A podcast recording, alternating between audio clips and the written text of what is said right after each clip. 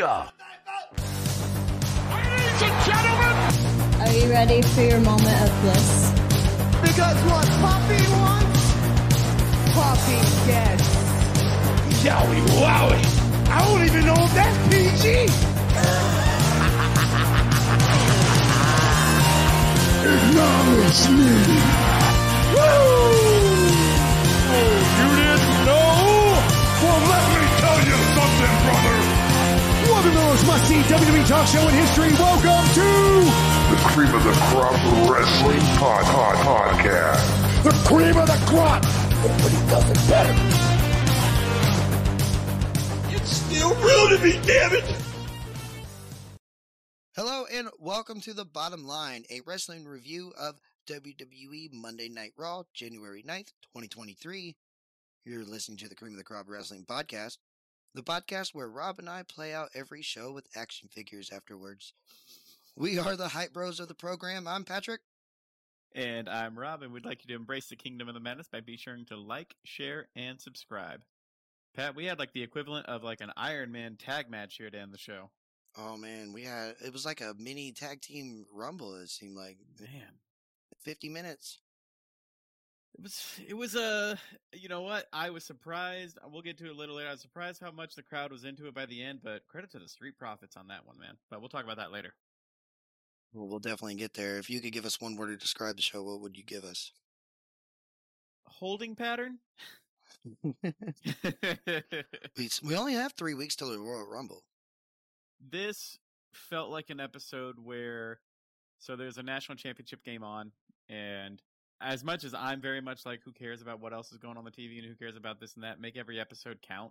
This episode definitely felt like they were like, all right, we just need to get through this week and then we'll be good next week. But next week starts the NFL playoffs too, so it doesn't really make sense. So just make all your shows amazing. Just keep trucking them through. So this one just kind of felt more very ho-hum. Well, with only 3 weeks until the Royal Rumble, Monday Night Raw started with Kevin Owens trying to talk about his upcoming championship match. But he was interrupted by JBL, who introduced the only person who pinned Roman Reigns in the last 3 years, Baron Corbin. But Corbin came out happy as ever, and we had a frustrating promo from Corbin and JBL with KO showing how he felt, with his face planted into the turnbuckle during all of it. This led to KO challenging Corbin, leading to our first match, which was Kevin Owens versus Baron Corbin. I'm relieved JBL was not on commentary, but he was parachuting around the ring during the match. This was a decent match with Kevin Owens winning after the stunner for the pinfall. But more importantly, after the match, the Usos and Solo Sikoa came out. They came through the crowd. But Kevin Owens was able to fight all of them off with a little help to a steel chair. What are your thoughts about all this, Rob? Promo-wise, dude, Kevin Owens just slamming his head. Not really slamming his head, but just like putting his head in the turnbuckle like that literally was like, I've felt that before. Just, oh my gosh, are you really still talking right now? Is this going on? Like that kind of thing. So much cheap heat from JBL and so much cheap heat from Baron Corbin. Like this is like the most 80s bad guy wrestling promos of all time. And this is where I'm actually going to credit. JBL was always a good talker. I know some of the stuff he says is really annoying, but I think he's a really good talker. And you can really tell because right after him, when Baron Corbin talks, you're like, you are not as good. You don't carry the confidence in the crowd as well as JBL does. So Kevin Owens, though, the crowd was eating out of the palm of his hands. They love him down there in Birmingham, Alabama. They love him everywhere. Match-wise, it was almost like a glorified squash match. Like Corbin got his stuff in. You know, he got the deep six with the close pinfall there. But otherwise, like it was a pretty quick match.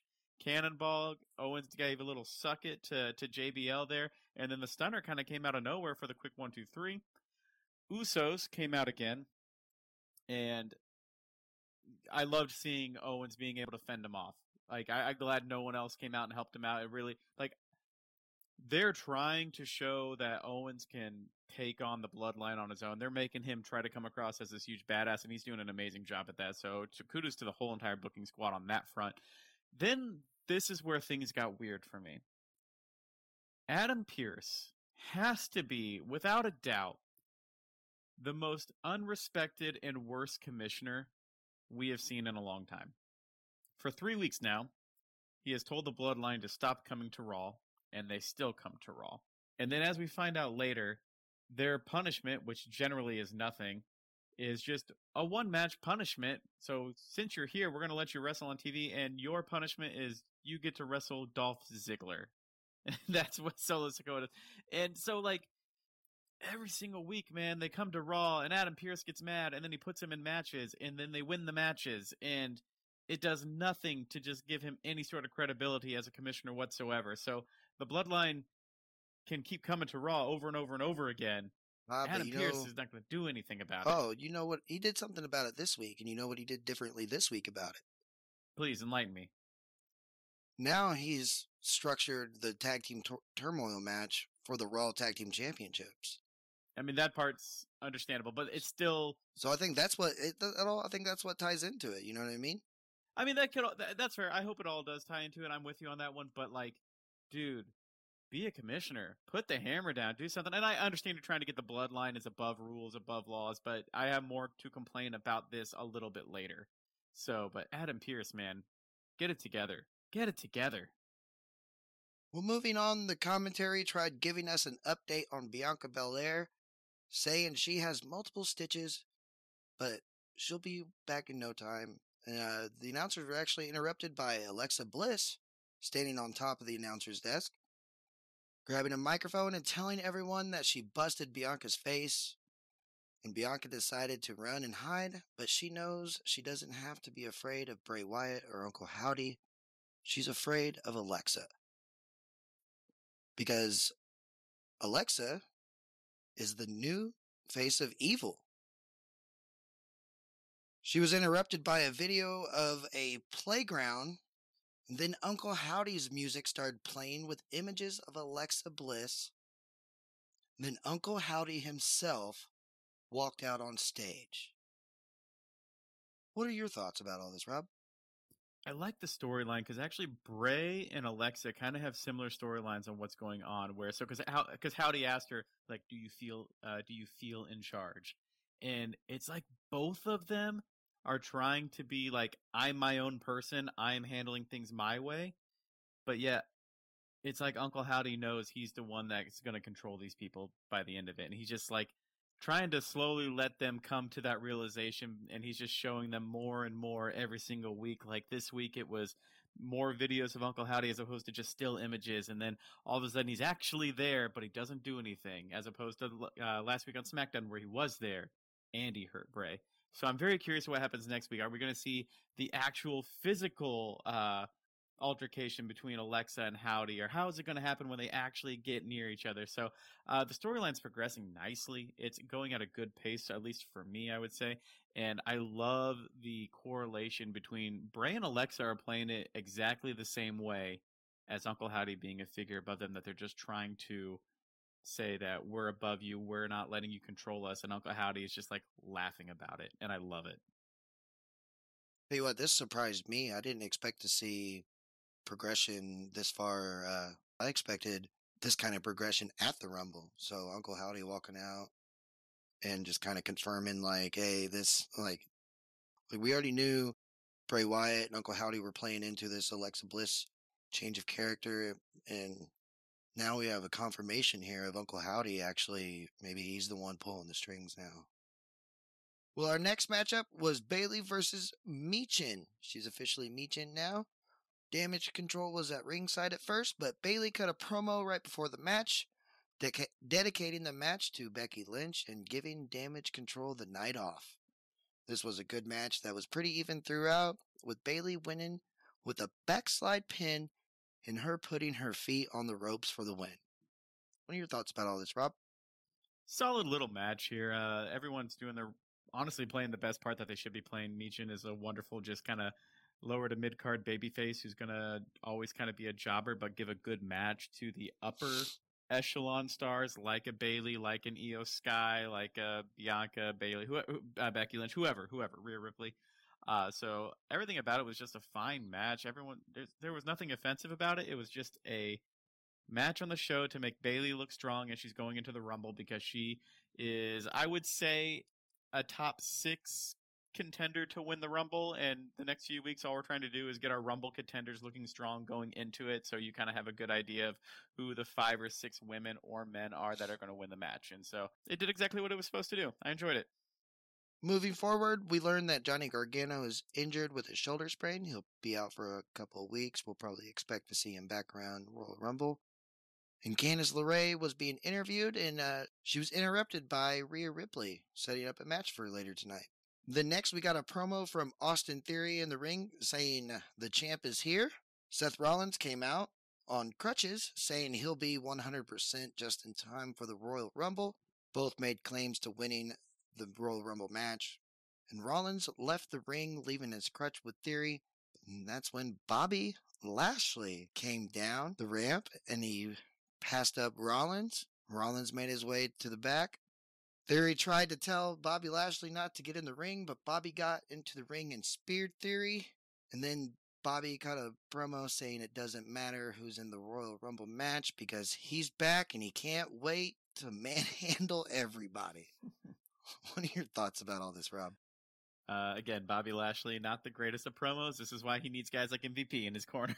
But from that, promo-wise, everything was fine here. So I will say this is why I enjoy Theory having more backstage promos right now, because the crowd is chanting what at him, and he's still getting a little thrown off when the crowd is not as cooperative. Like, he can get thrown off from things like that still. But granted, I think he's still, 25 years old? Something like that. Like, the dude is still a child, or as I say, kid right now. So give him time. He is doing an amazing job. Right now, it's still that over arrogant, good looking, pompous attitude. Like, he's coming across as like the kid who was like the most popular football player in high school. And then, 6-7 years out of high school, he still thinks he's the king of the world. And everyone's like, dude, you're just a guy now. Like, so that's the kind of attitude that he has. Him and Rollins, I hope the feud is over. I don't really know why they're still going. Like, Rollins lost the title. Theory has beat him again with the rematch. Like, let's just move on. Like, it's okay. Like, let's find a new challenger. Find something out of this. Looks like they are moving on. Looks like it's going to be Bobby Lashley. Let's move on from both of them then. And he beat Ziggler. I think, yeah, because he's beat Ziggler too already as well, right? Yeah, so let's just move on. Let's just get some new challenges out there for him. Someone different. But I think it was just to showcase kind of, again, we're talking about the Rumble. Kind of like, again, with the women, we're talking about the Rumble here, where the number one job is to get your bigger stars out there talking about the Royal Rumble, talking about how they're going to enter it, and talking about how they're going to be the ones to win it. And you're trying to get them as credible as possible. So you get that ingrained in your brain that, oh, this guy could win. Oh, this guy could win. Now, here is my one complaint. Theory is talking about now I can win the Rumble and I can be the one to beat Roman Reigns at WrestleMania. Dude, you had a golden ticket that you could have cashed in at any minute to beat Roman Reigns. Please enlighten me.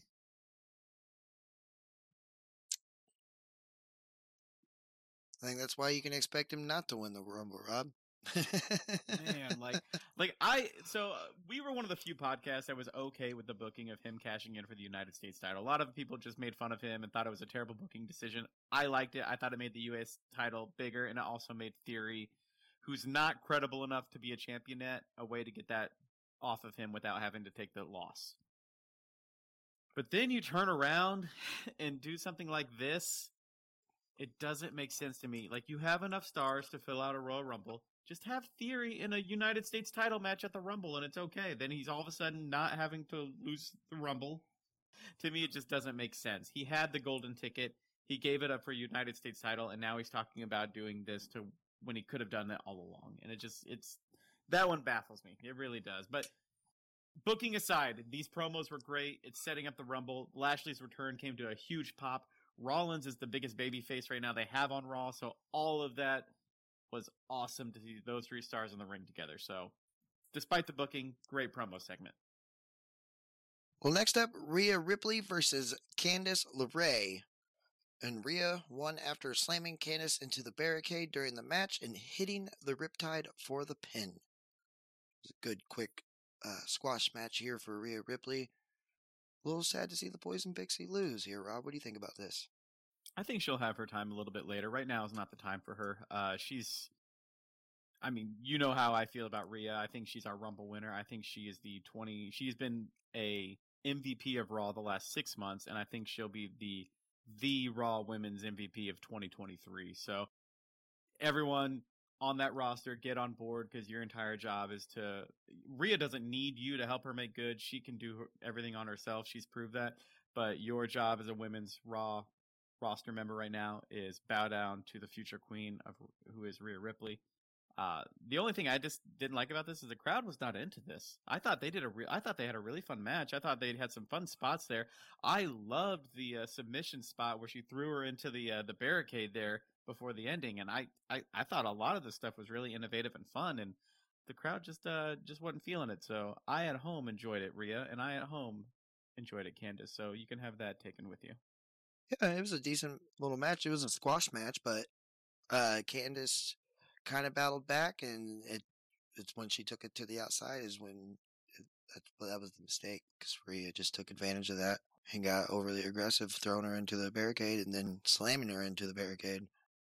Well, next we see Byron Saxton trying to interview Bobby Lashley, but MVP excused Saxton out of the locker room, and this is when we learn MVP was the one who got Bobby back on Raw, and he's trying to mend fences so Bobby can handle his business, but if he wants to expand that business, MVP's number is the same.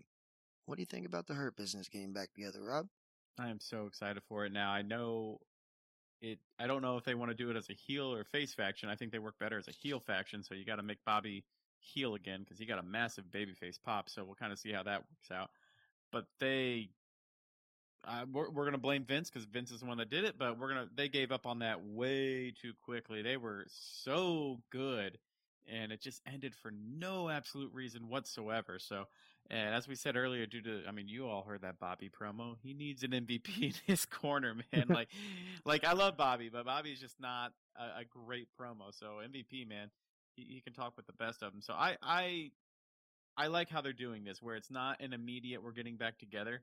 But Bobby's like, no, like, I got some stuff to do right now. We're cool. We're not cool, but we're cool. And it's just one of those things that, like, all right, we'll put it on a back burner for now. And when the time's right, it's going to be awesome.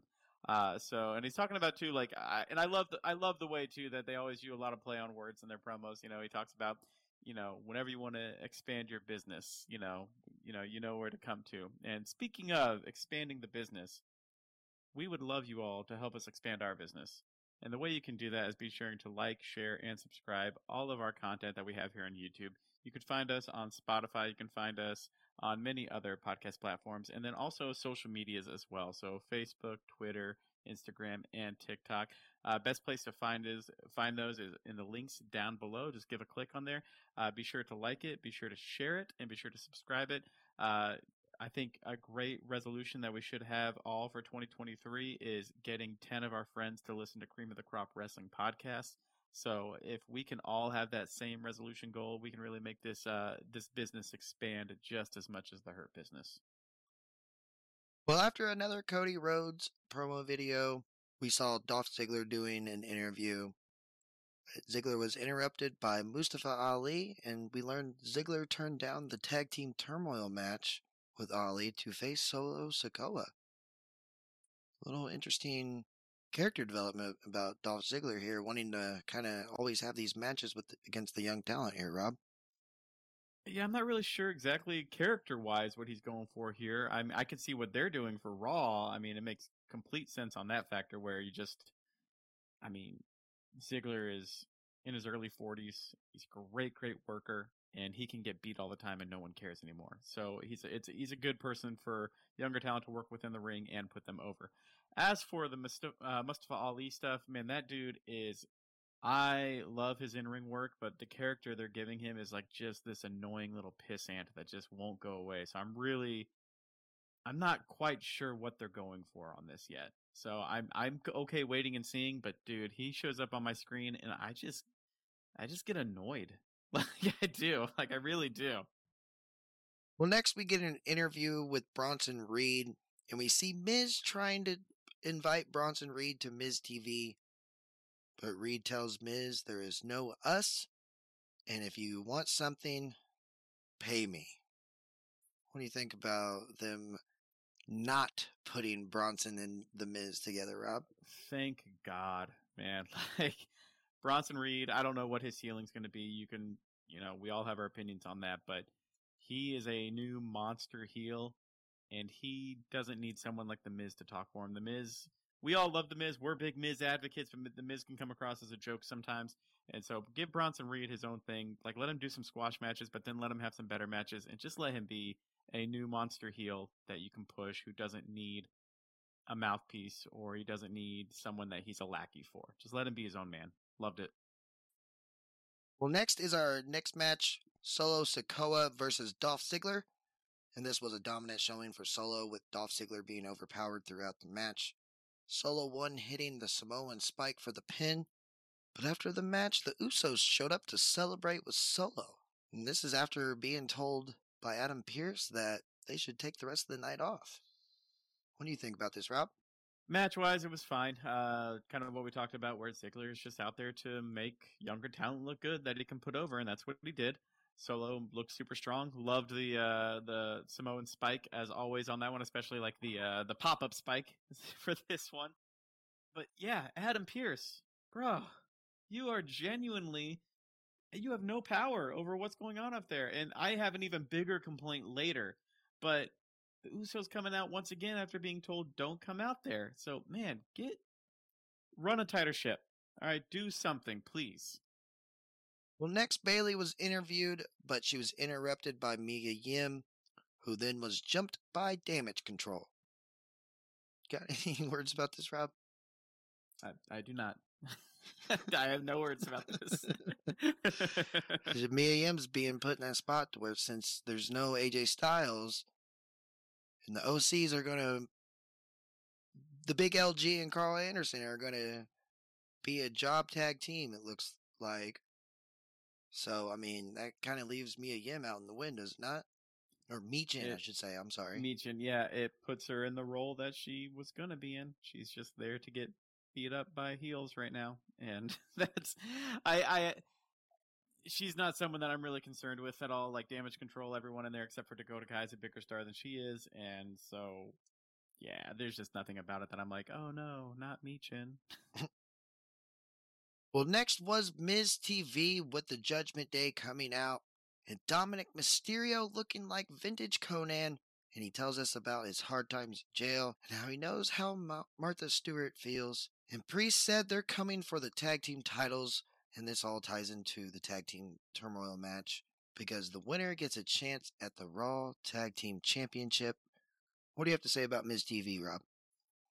This was fun. I generally hate Miz TV because I think talk shows on wrestling are always just so silly and over the top. But Dominic was so good here. He had so many fun lines, like snitches get stitches. And when he said, now I know how Martha Stewart feels. And the Miz goes, I had sources that say you were only in county jail for a few hours. And then all of the Judgment Day just got up in Miz's face being like, you don't know what you're talking about. Like, Miz backing off. It was so cheesy, but just so well done. It was great. So, yeah, Dominic, everything bad I've ever said about you before, you in these last 3 to 4 months have been just a real MVP of this show for entertainment purposes. As a wrestler, you got a lot of ways to go, but entertainment purposes, dude, you're making me smile every time you're on the screen.